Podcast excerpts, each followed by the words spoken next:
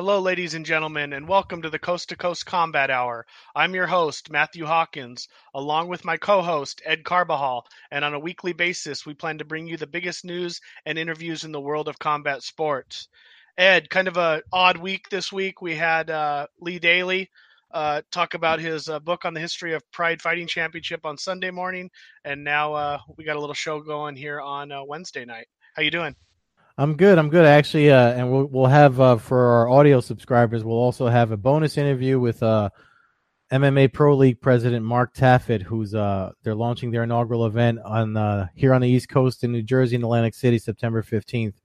So anybody that subscribes to the audio version of this will will get to hear that. It'll, I'll, I'll put it up on YouTube later too, but tonight it'll be up on uh it'll be up on the podcast along with this.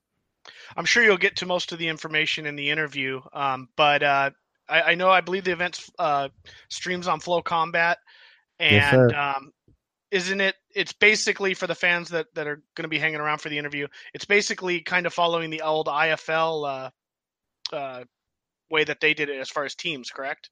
Well, it is and it isn't. I mean, he, they've got some interesting concepts. It's like they're almost they're almost remixing the idea. Um, and we get into that. So I'll leave that for the interview. But uh, it's definitely, um, I want to say it's it's a better idea than the folks at the IFL had, and you'll be surprised, uh, uh, or you probably won't be surprised to know that uh, one of the minds behind the IFL and Mr. Taffet were were friends at the time. And uh, it's one of the things, one of the many things that got him interested in MMA from the world of boxing. So it'll be, it's definitely a, a cool interview to listen to. So folks, uh, that subscribe if you haven't you should because uh, I, I, definitely got uh, more interested in what they're doing in september than i already was. Cool. Yeah. Well i look forward to hearing uh, your interview from earlier today. Um, until then though we want to uh, kind of do a little quick review over some of the violence we saw last weekend um, the ufc lincoln card um, pretty much paid off uh, some good fights um, from start to finish um, hard to start a main card off any better than a uh, perfectly timed soccer kick from uh, Eryk Anders um, in his victory over Tim Williams. Uh, yeah, brutal, brutal, Yeah, that was. Um, I remember when I was watching that because uh, um, it looked like uh, uh, Anders was losing that for a little while, if I'm remembering it right. But uh, and and the way that I mean, because obviously his opponent's wrestling was uh a problem for him. So it was just weird how I don't know if it was fatigue or whatever because the way that the way that kick landed, it was it. I don't know. I couldn't hear it where I was watching it, so I don't know if there's any controversy if it was considered a down opponent or what. But yeah, I mean, taking the shin straight to the face uh, like that, it's definitely uh, not doesn't make for a good night. Yeah, well, you know, I watched it. He he definitely lost the first round. Um, I mean, I never saw the cards come out, so who knows how the judges had it. Um, kind of by what we saw later that night, but it, I mean, in my opinion, he he lost the first round uh, pretty decisively. Um, he came into the fight, I believe, a twelve to one favorite um, at minus twelve hundred, which was kind of shocking. And then, uh, but he kind of he turned the tables in the second round, and and then obviously finished it with the with the brutal head kick. Um, they were going by the new unified rules. So he did have his fingertips on the ground uh, with one hand uh, when the when the kick landed, but because he didn't have both hands completely on the ground, um, the three points allowed it to be legal. Um, and it would have taken a review. I mean, it was a, a millisecond um, of time where his fingers were on the ground, so it was perfectly executed um, and and a devastatingly violent finish. Um, we saw another one of those uh, not too long later in uh, a fight between Bryan Barberena and um, the now retired Jake Ellenberger, um, a longtime fighter who has wins over, um, you know, everybody in the sport, going back to guys like Pele Landi-Jons, who I believe yeah. he finished in about eight seconds. Um, you know, it was weird. Fighter. Yeah, yeah. I'm sorry, I don't mean to cut you off, but what was weird about that, I just wanted to share it because – the person I was watching with, uh, we were talking the, the fight game, and we were talking about Jake Ellenberg at the beginning of the fight. And I said to him, I said, I, ho- I said, if he loses this one, he might want to think about hanging it up. And obviously, that's what happened. So it was just crazy. Yeah, I think he was kind of uh, you know, I think he'd been kind of. I figured his next loss would be the time he'd ha- he'd hang it up. Um, hasn't been going well for him a lot lately. Um, you know, just glancing at his career though, you know, I mentioned uh, Pele. He's got wins over Mike Pyle, wins over Jake Shields, Diego Sanchez, Jay Hieron, uh, Nate Marquardt, Josh Koscheck, Matt Brown. Um, been in there with every Ben Sanders, Mike Perry, uh, Jorge Masvidal, but um, this was his fifth fight in a in a row that he had lost. So it, it, was clearly time for him to to hang it up and, and move on. But um, you know, as somebody who's watched the sport as as long as I have, and I know you have, uh, you know, the guy left it in the cage and, and yeah. was one of the true warriors of of MMA. So wish him all the best and. Um, you know, if his retirement stays, I, I hope that's what he wants to do. And if in a couple years he chooses to uh, make a return in the UFC or Bellator, then be there to watch his fight again. So, um, but yeah, uh, Barberena, first round, devastating knockout. You know, uh, just kind of the younger, stronger fighter, and um, I think it was a passing to the torch there as, as yeah. far as uh, Jake Ellenberger goes. That was uh, that was followed by Cortney Casey beating uh, Angela Hill by a split decision. Um, I know you had mentioned you didn't catch a whole lot of that fight. I thought Angela Hill won the fight. Uh, most of the, the people I saw online thought she won a close fight. Um, was actually a very very entertaining fight, uh, female uh, strawweight fight. Um, a lot of punches thrown, uh, a little bit of blood. So, you know, I think Angela Hill kind of took took it in the chin in that one, um, and that kind of happened for me also in the co-main event. Uh, Michael Johnson defeated Andre Fili. Yeah. Um, the same thing by split decision, and um, I had uh, I had I thought Fili outworked him and, and should have got the decision as well, but that was a much closer fight and uh, not really a robbery anyway. Just just had it going the other way. Um, then that brings us to the much hyped main event of that night. Uh, oh yeah, Justin Gaethje versus James Vick. Uh, so you know what's weird about that fight is just like obviously I mean we we were both when we both did our predictions for them obviously we were like we were we kind of sided with Vick because of the the way Gaethje's fighting style and everything. But then it's like, I mean, I'm not gonna lie. I know I've been talking to you about that go face off uh, social challenge thing. I picked Gaethje to win on that, and obviously because my heart and and having followed him from World Series of Fighting, like like I said when we spoke about it, I'm just like it's hard to pick against Gaethje, even even though he racked up those losses, and uh, that win, especially winning that way, kind of reminded us like you know that's one kind of like Dan Henderson as long as he lasted in his career it was like one of those guys you can't really count out because usually when you when you think it's going to be a wash is when he surprises you and Gaethje did that on uh, on Saturday night. Yeah, he definitely did. Um, for those that didn't see, it was a devastating, uh, you know, one punch knockout with a follow up punch on the ground. Uh, minute 27 into round one. Bad too. I mean, just as brutal of a punch as you'll you'll see in this sport. Did you see when he tried to talk to him afterwards that, that he thought they were still fighting and he went to take him down? I don't know if you yeah, saw. Yeah, off that. the stool. I caught yeah. a minute of it, and, and Paul Felder, uh, doing the play by play, mentioned that there was some uh, extra stuff going on. They kind of cut the cameras to show the replay. Yeah, but, yeah. You know, um, yeah, I mean, after watching the fight, I mean, Vick came into that with one professional loss. He also uh, lost on the Ultimate Fighter by knockout, but his only other loss was uh, by by KO punch. Um, to uh, gosh, name slips my mind, but I have him on. Oh, uh, Dariush, uh, Beneil Dariush, uh, KO'd him. Um, previously, and it kind of, you know, it seems like he's kind of got the Stefan Struve disease, where he really doesn't have any idea how to use his height. You know, he keeps his, yeah. you know, you know initially, initially, he started off well using the kicks and kind of had, you know, I know the only minute, a minute and a half, but for the first 45 seconds or so, he used some, uh, some push kicks and kind of was keeping Gaethje at distance. And then, you know, when Gaethje finally got inside, he just kind of put his chin high up in the air and made it easy for a big skyhook KO punch. Yeah. Uh, you know so it kind of reminded me of struve a little bit about you know a guy who's just so much taller than everybody in his weight class um, I mean, but I still have to say, I mean, even and Ray Sefo said it. I mean, I know Chael Sonnen interviewed uh, Justin Gaethje years ago and said it to him. It, it's like his style, his style of fighting doesn't make for a long career. But it, God damn it, if you don't want to watch him every time he fights, you know what I mean? I mean, he even said he's like, I don't back up, I don't run away. He, I mean, even when that there was a point when they were fighting and he was moved back by a a, a, a teep kick, which was almost like a front snap kick or whatever that backed Gaethje up, and he literally just it was like a zombie. Like he took the step back because of the force of the kick moved him back, and he almost stumbled, but then he just walked right back in to take more, and it's like. I mean, I, it's just weird because Eddie Alvarez said guys that fight him like that, it usually it's usually bad for his opponent, and obviously he lost to Alvarez, but Alvarez, you know, wasn't exactly uh, you know, uh, without a mark on him either at the end of that fight. It's just something. It's like the guys, the guys, got, what is he? Like four bonuses now or something like that.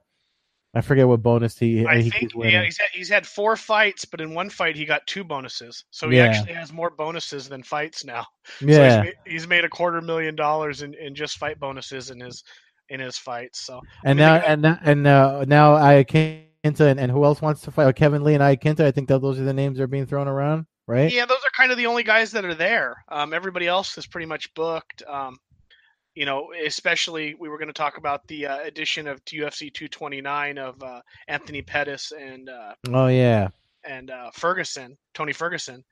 Um, so that I mean, there's just not a lot of other guys there, barring you know like a rematch with somebody like Eddie Alvarez or something like that. But you know that wouldn't be good for probably either one of their health at this point. Um, yeah. you know, Barboza's there. Barboza would be a good fight. And Yeah. fight for I think I think I saw that thrown around too.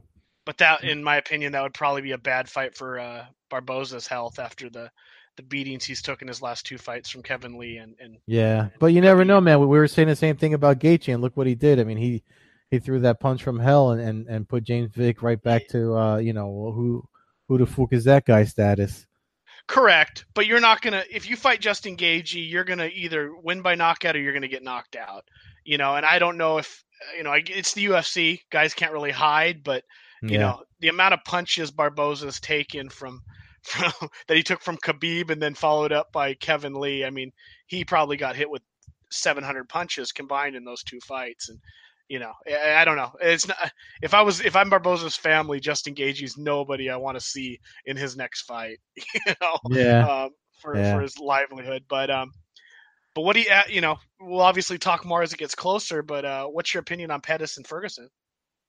it's weird. I, I haven't seen it up. Like I, I haven't even thought about it yet because I, I I've seen a lot of training footage. I know Ferguson is all ready to go, but you know injuries injuries linger. Things happen. I mean, I, I he seems like a very strong minded, like a mind over matter type of guy. And and I know he's doing all the flips on the air on the Swedish balls and all that shit that we're seeing online, but um I didn't mean to curse. It's late for me over here in Jersey. But um yeah, it's uh, uh you know, I, I I'm gonna side with him still though. I think I think Ferguson I think he's just his training methods are unique and um he's definitely look got something to prove. Pettis is questionable sometimes with his fighting. I know he's been winning lately, but um, and he said he's met. I I, I saw something today where he said he's uh more mentally stable. Uh, I don't know what that means. I know he had a lot of stuff going on in his personal life with the with the attacks on his on his vehicles and stuff that happened not that long ago. But I I just think uh I think I that body type that endomorph body type that Ferguson has, I just think that makes for a hard fight for anybody, whether you're coming off injury or not. And uh, I mean, he's not moving like he's concerned about his knee, so I guess he's ready to go. I'm I'm gonna go with Ferguson.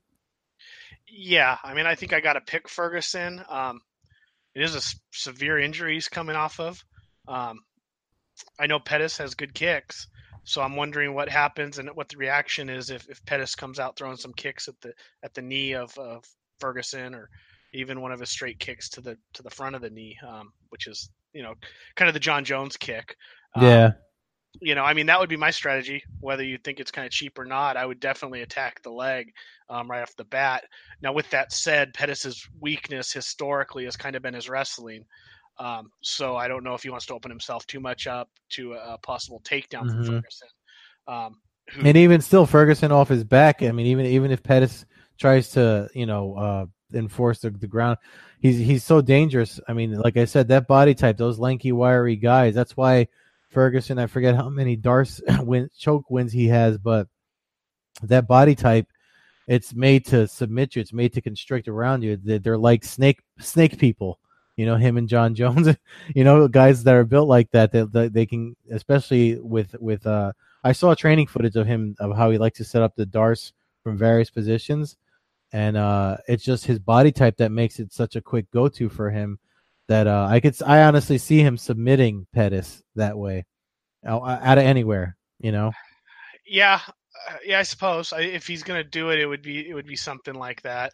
Um, I don't I don't know if I see a submission. I, I, I see if it goes to the ground, I potentially see Ferguson just kind of controlling the fight and and kind of beating him up, um, kind of like the Barboza fight where it was a back and forth fight. Yeah. But I just don't know if I see the finish. Uh, Pettis has, has improved his submission game, and I mean, he just uh, finished off Chiesa with a uh, with a triangle um, at UFC uh, 226 in, in Mhm. July. Um, I, it's one of those fights I'd like to see it stay standing. I think if it stays standing, uh, we you know we kind of could get an idea of. I mean, I can't remember. You know, the last time I really remember Ferguson really standing and banging was against Lando Yeah, uh, Vannata, and and he had some issues in that fight. I know that was he did. He did. three- Yeah. uh, that was three years ago or so, but uh, or maybe more. But that that was when he had trouble. From then, I, it seems like he's just kind of taking down his guys, Kevin Lee, uh, Barboza.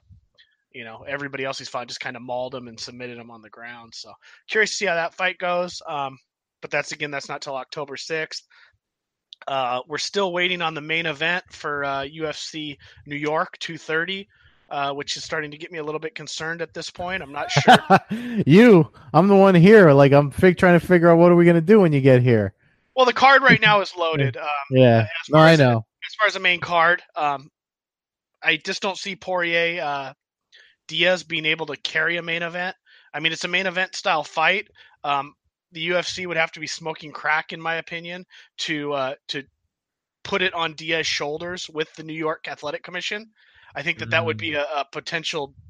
You know, if he tests positive for marijuana three days before the fight, you know, uh, it just too much could happen. I, I you know, Yeah, Diaz- yeah, yeah. You make a good point. I mean, it's definitely it's it's like you know the the leaves are changing colors around here. Like you guys got to make an announcement soon. You know, um, I, I, I think they're holding out. I keep hearing rumors about Jon Jones, which I shocks me that he would get less than a two-year suspension based off his history. But I also don't expect the UFC to to hold out um, unless that they kind of know some inside information, obviously from from USADA. Yeah, and that's the other thing too. USADA's track record over the summer, as of late, has not been that great either. So maybe they're trying to do some damage control and pull back on their, uh, you know, whatever they they laid down when they laid down the hammer back way back when. So who knows what's going on with that? But I, I don't know. I don't know.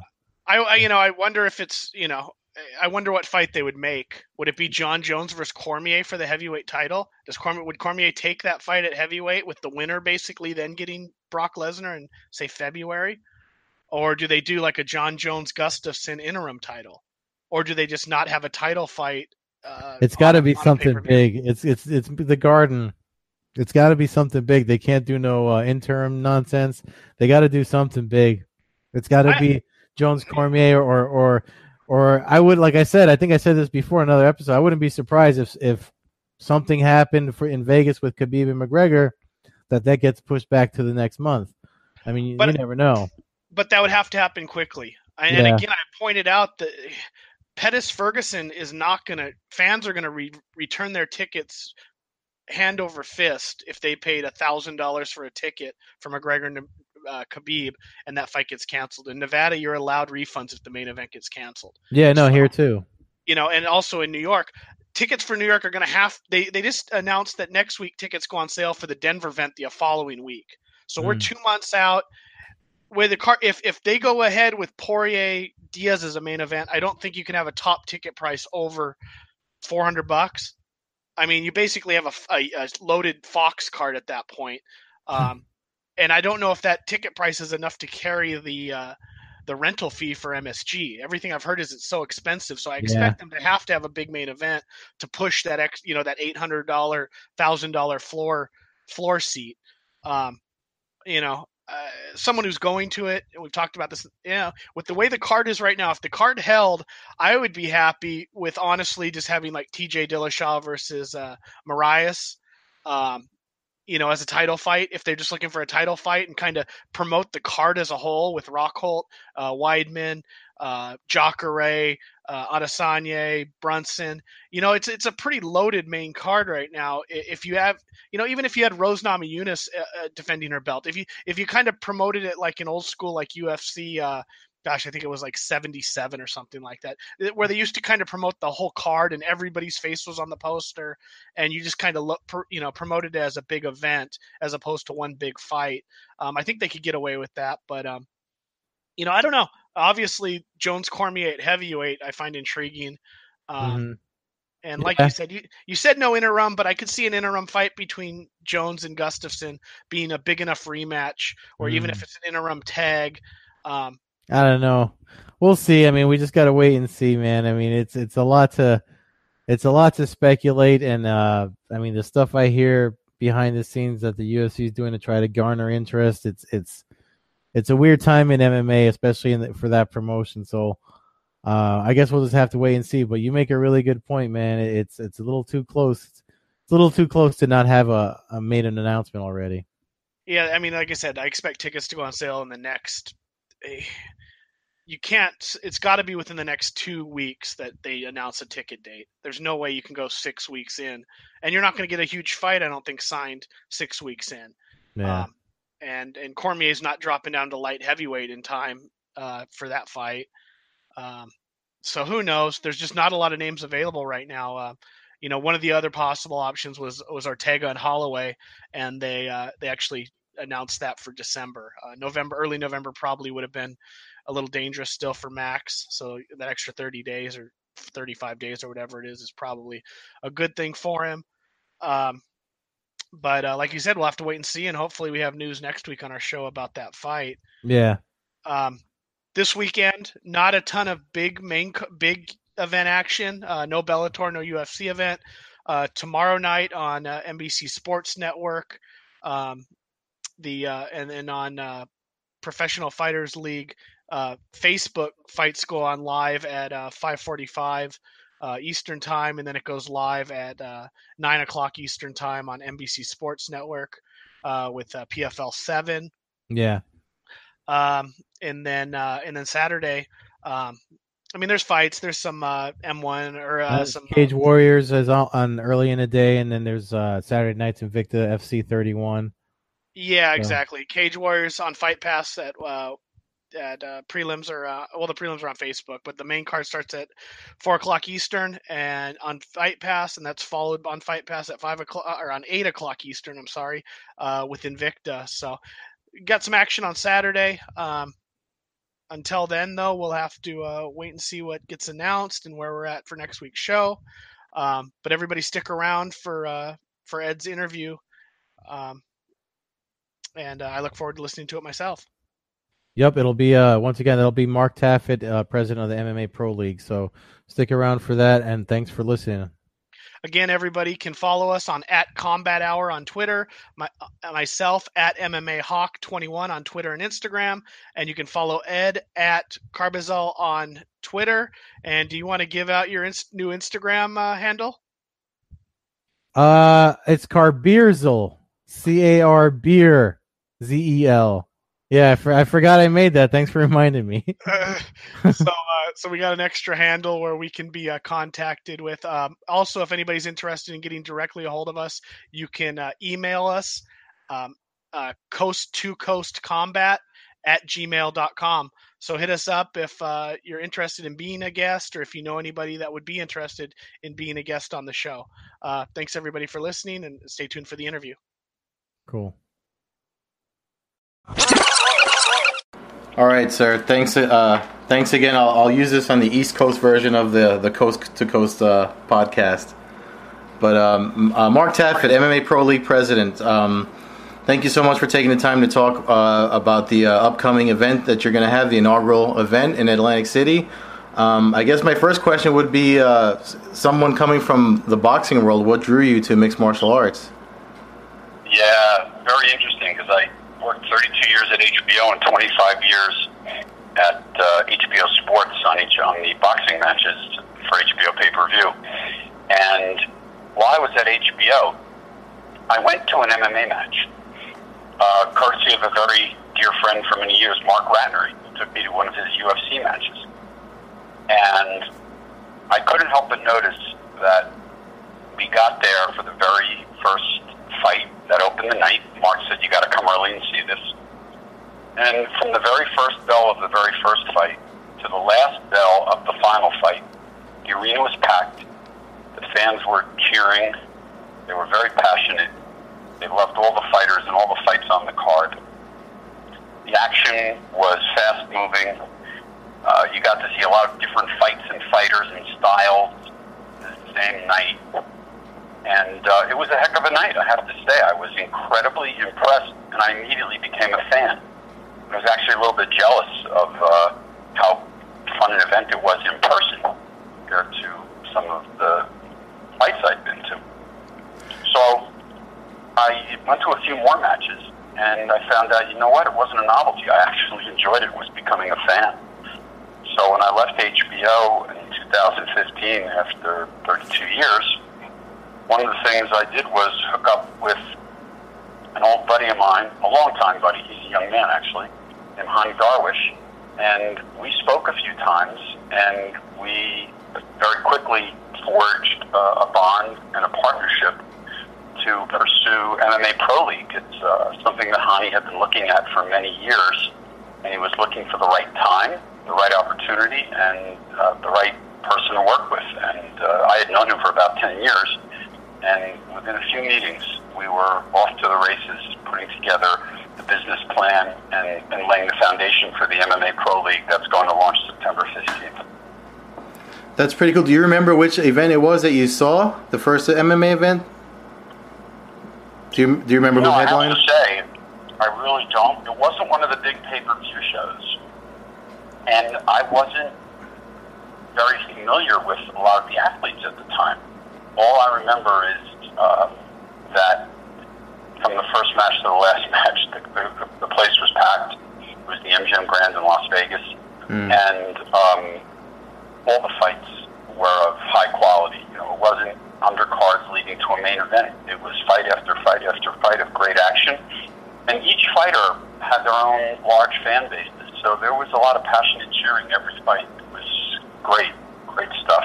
And um, made me a fan.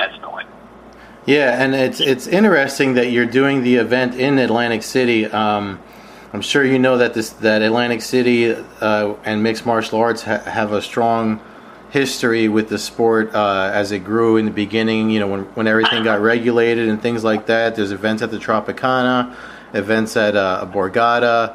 Um, I was just at the PFL events over at the Ocean Resort, and, and now you're bringing your your your league to uh, to the Hard Rock Yeah. in Atlantic City. So, I mean, is it, it was uh, was that on purpose? Well, there definitely were no accidents here, but I'll, I'll tell you how we got there. Uh, I'm born, bred, and raised in New Jersey. Lived there all 61 years of my life, except for a short stint at the Wharton School when I got my MBA back in 1980 and 81.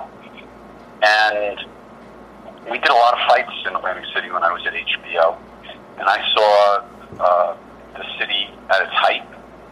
In fact, the very first pay-per-view fight I did at HBO pay-per-view was Holyfield versus Foreman in April of 1991 at Trump Plaza when uh, Donald owned the hotel there.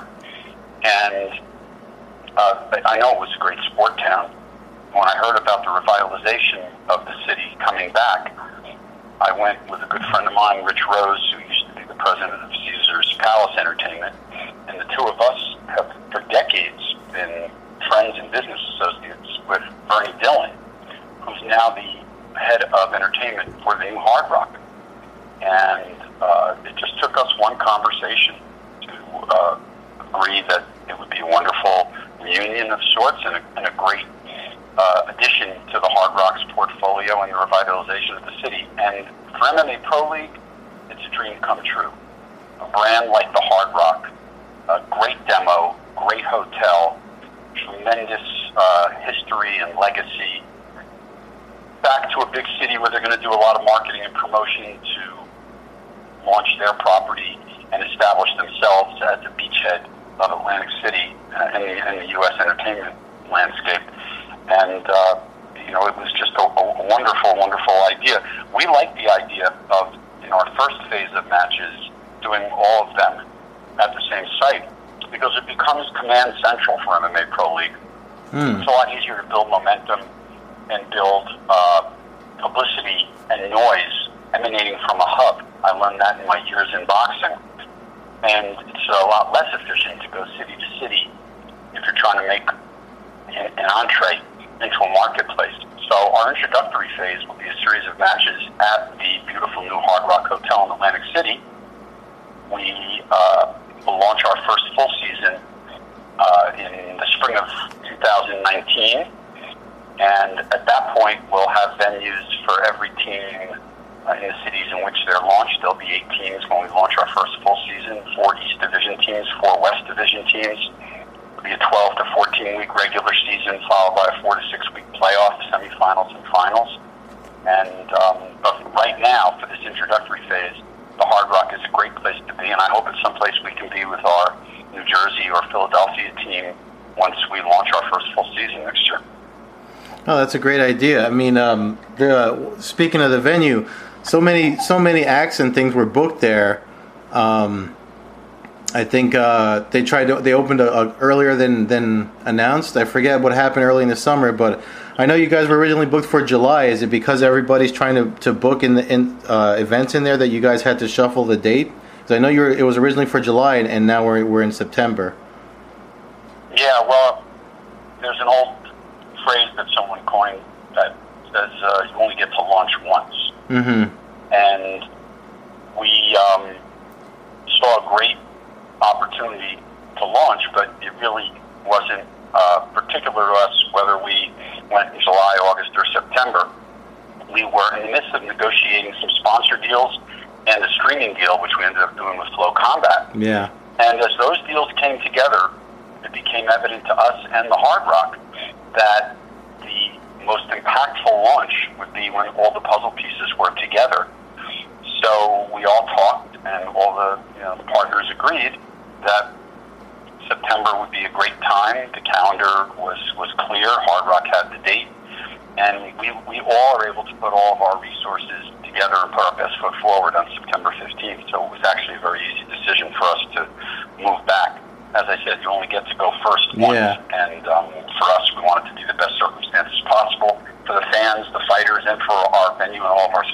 and partners. Yeah, I saw the uh, the announcement. I mean, obviously it came after the, the original date, so obviously it was the right move to make because you have this the uh, Jab Apparel and uh, Everlast and all the other uh, announcements that came out with the last press release I saw. Yeah. Um, one of the things you mentioned about your relationship with Hani Darwish, the CEO, I know he's uh, he's trained himself. I think he trains at Renzo's in New York. Um, and you said you've known him for a while. So, did how often did the MMA come up as a conversation before it became an idea to say to go into business together? Well, I'll tell you, Hani used to be a boxing promoter before he worked in MMA. Oh, Look, he has personally, he has a love of MMA. He's practiced the sport for decades. He's managed, trained, uh, you know, over the last few years, has promoted um, a number of events in the, on the East Coast. He's got a black belt Renzo Gracie. He's incredibly passionate about the sport, and he um, he knows all the fighters, managers, trainers, coaches, gyms. Um, it's just second nature. He lives it and breathes it, and he, and he loves it every second yeah. but I knew him as a boxing promoter. And uh, I saw him a number of times at HBO. He was in our offices talking to my colleague Lou DiBella a number of times. He had a fighter, Omar Sheika, in the 168 pound division. HBO was interested at one point in time. He did some work with David Reid. But as I watched him, because he's also a fellow Jersey resident, I saw a lot of publicity and promotion for him doing MMA. And, you know, the time, the parallels just uh, came together and intersected at the same time and at the right time.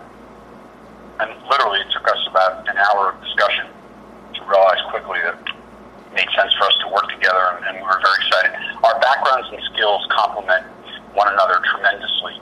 We have very similar principles and values, yet we're very different people with very different skill sets and strengths. So it's really a perfect matchup for a partnership.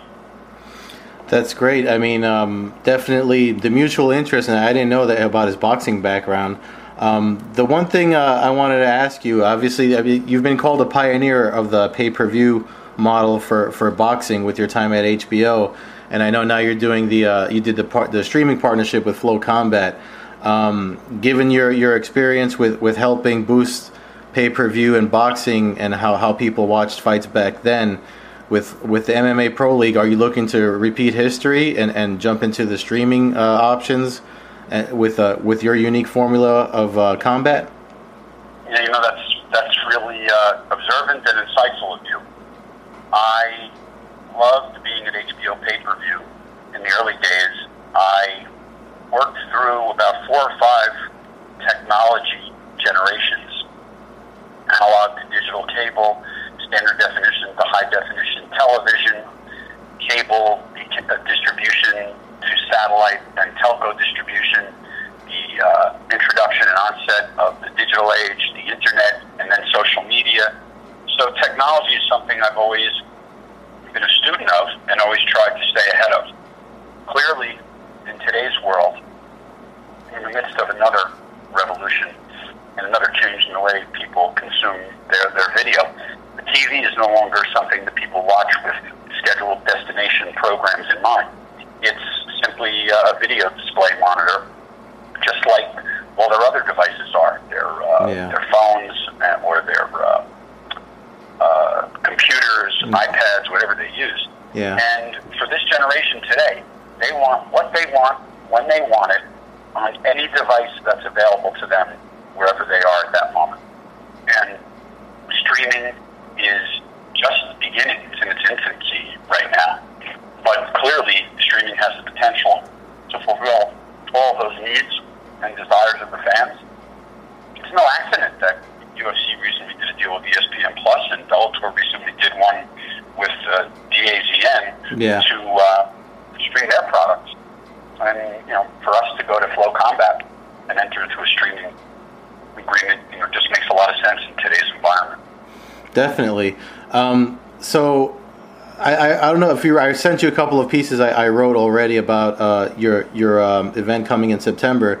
Had you heard about uh, the International Fight League, or, or, when you came up with the team concept, did people t- say this has been done before?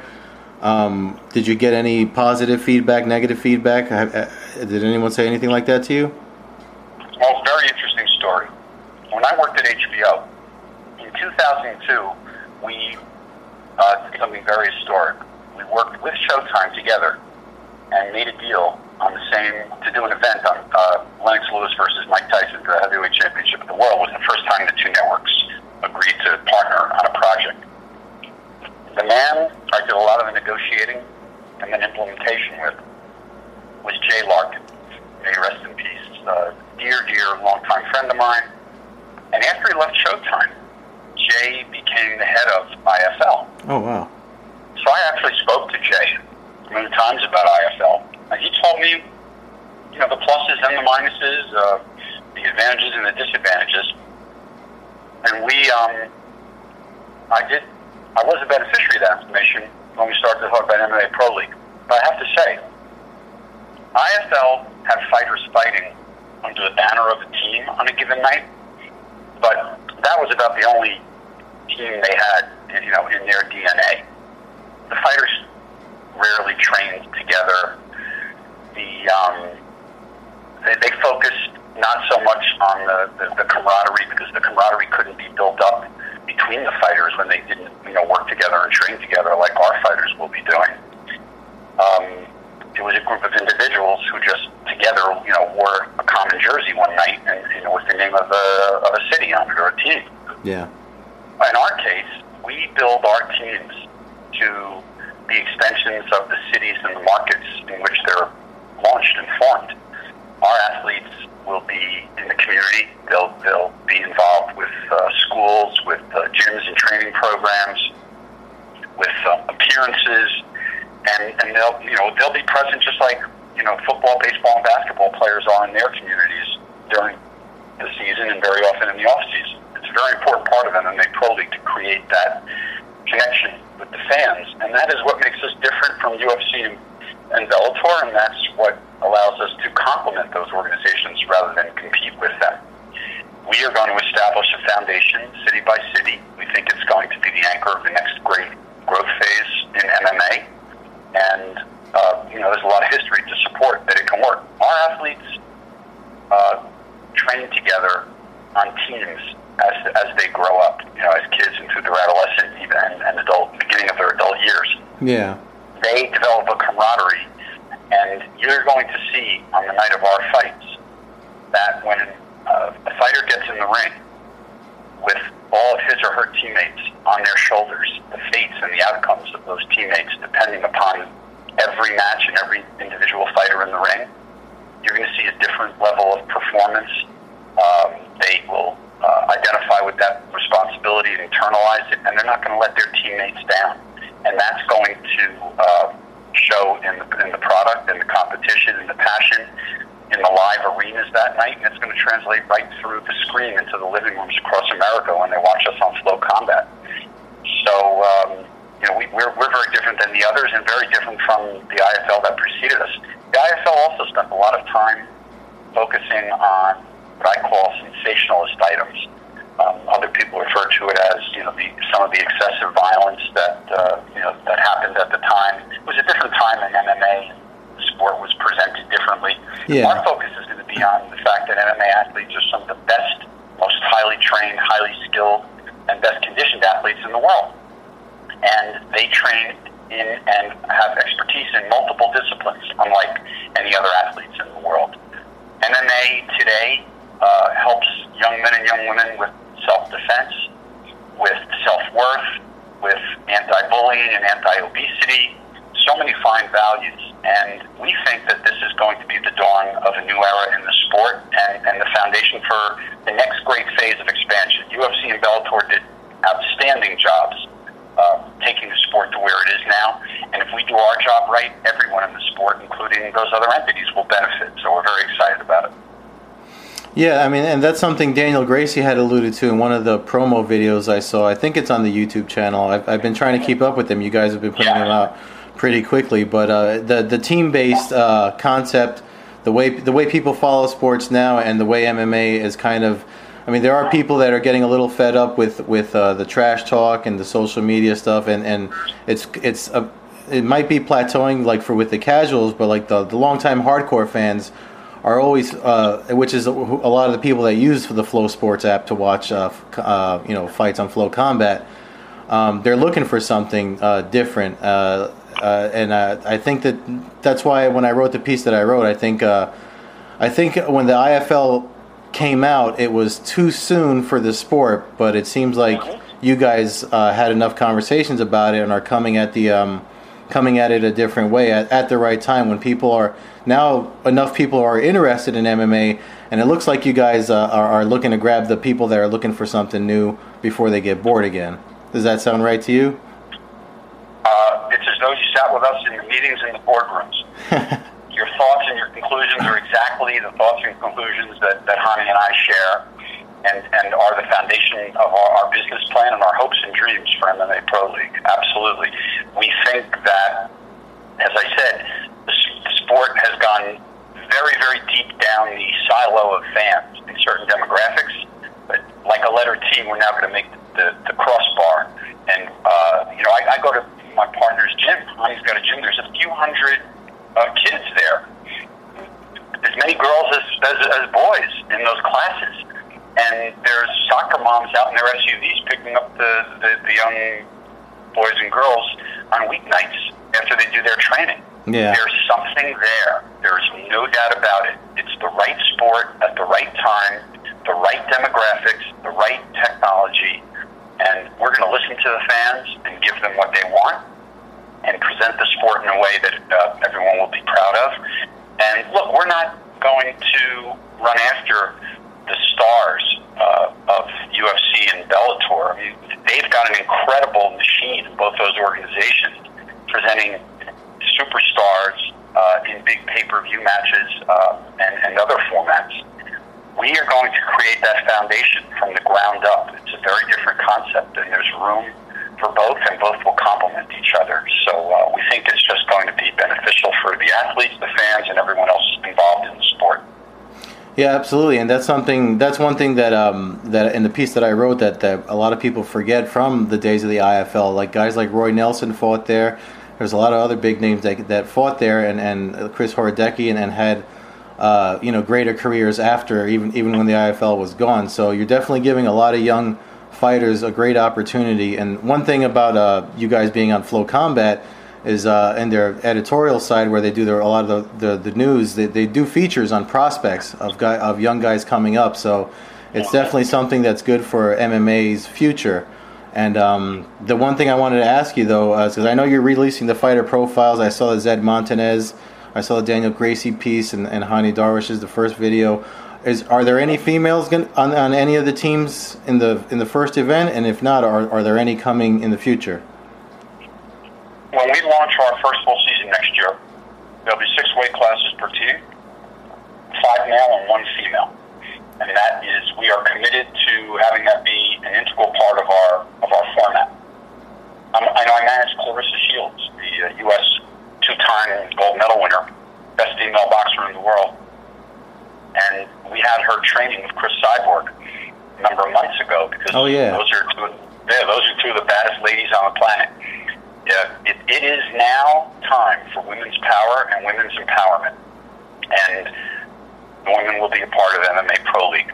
In this first introductory series, in this particular match, we have a goal of having uh, at least one women's fight on the card. We haven't finalized the match yet. We're still working on it. We hope that, that we'll be able to bring it there. But regardless, our commitment is unwavering. And we will have women leading MMA Pro League, not just participating in it.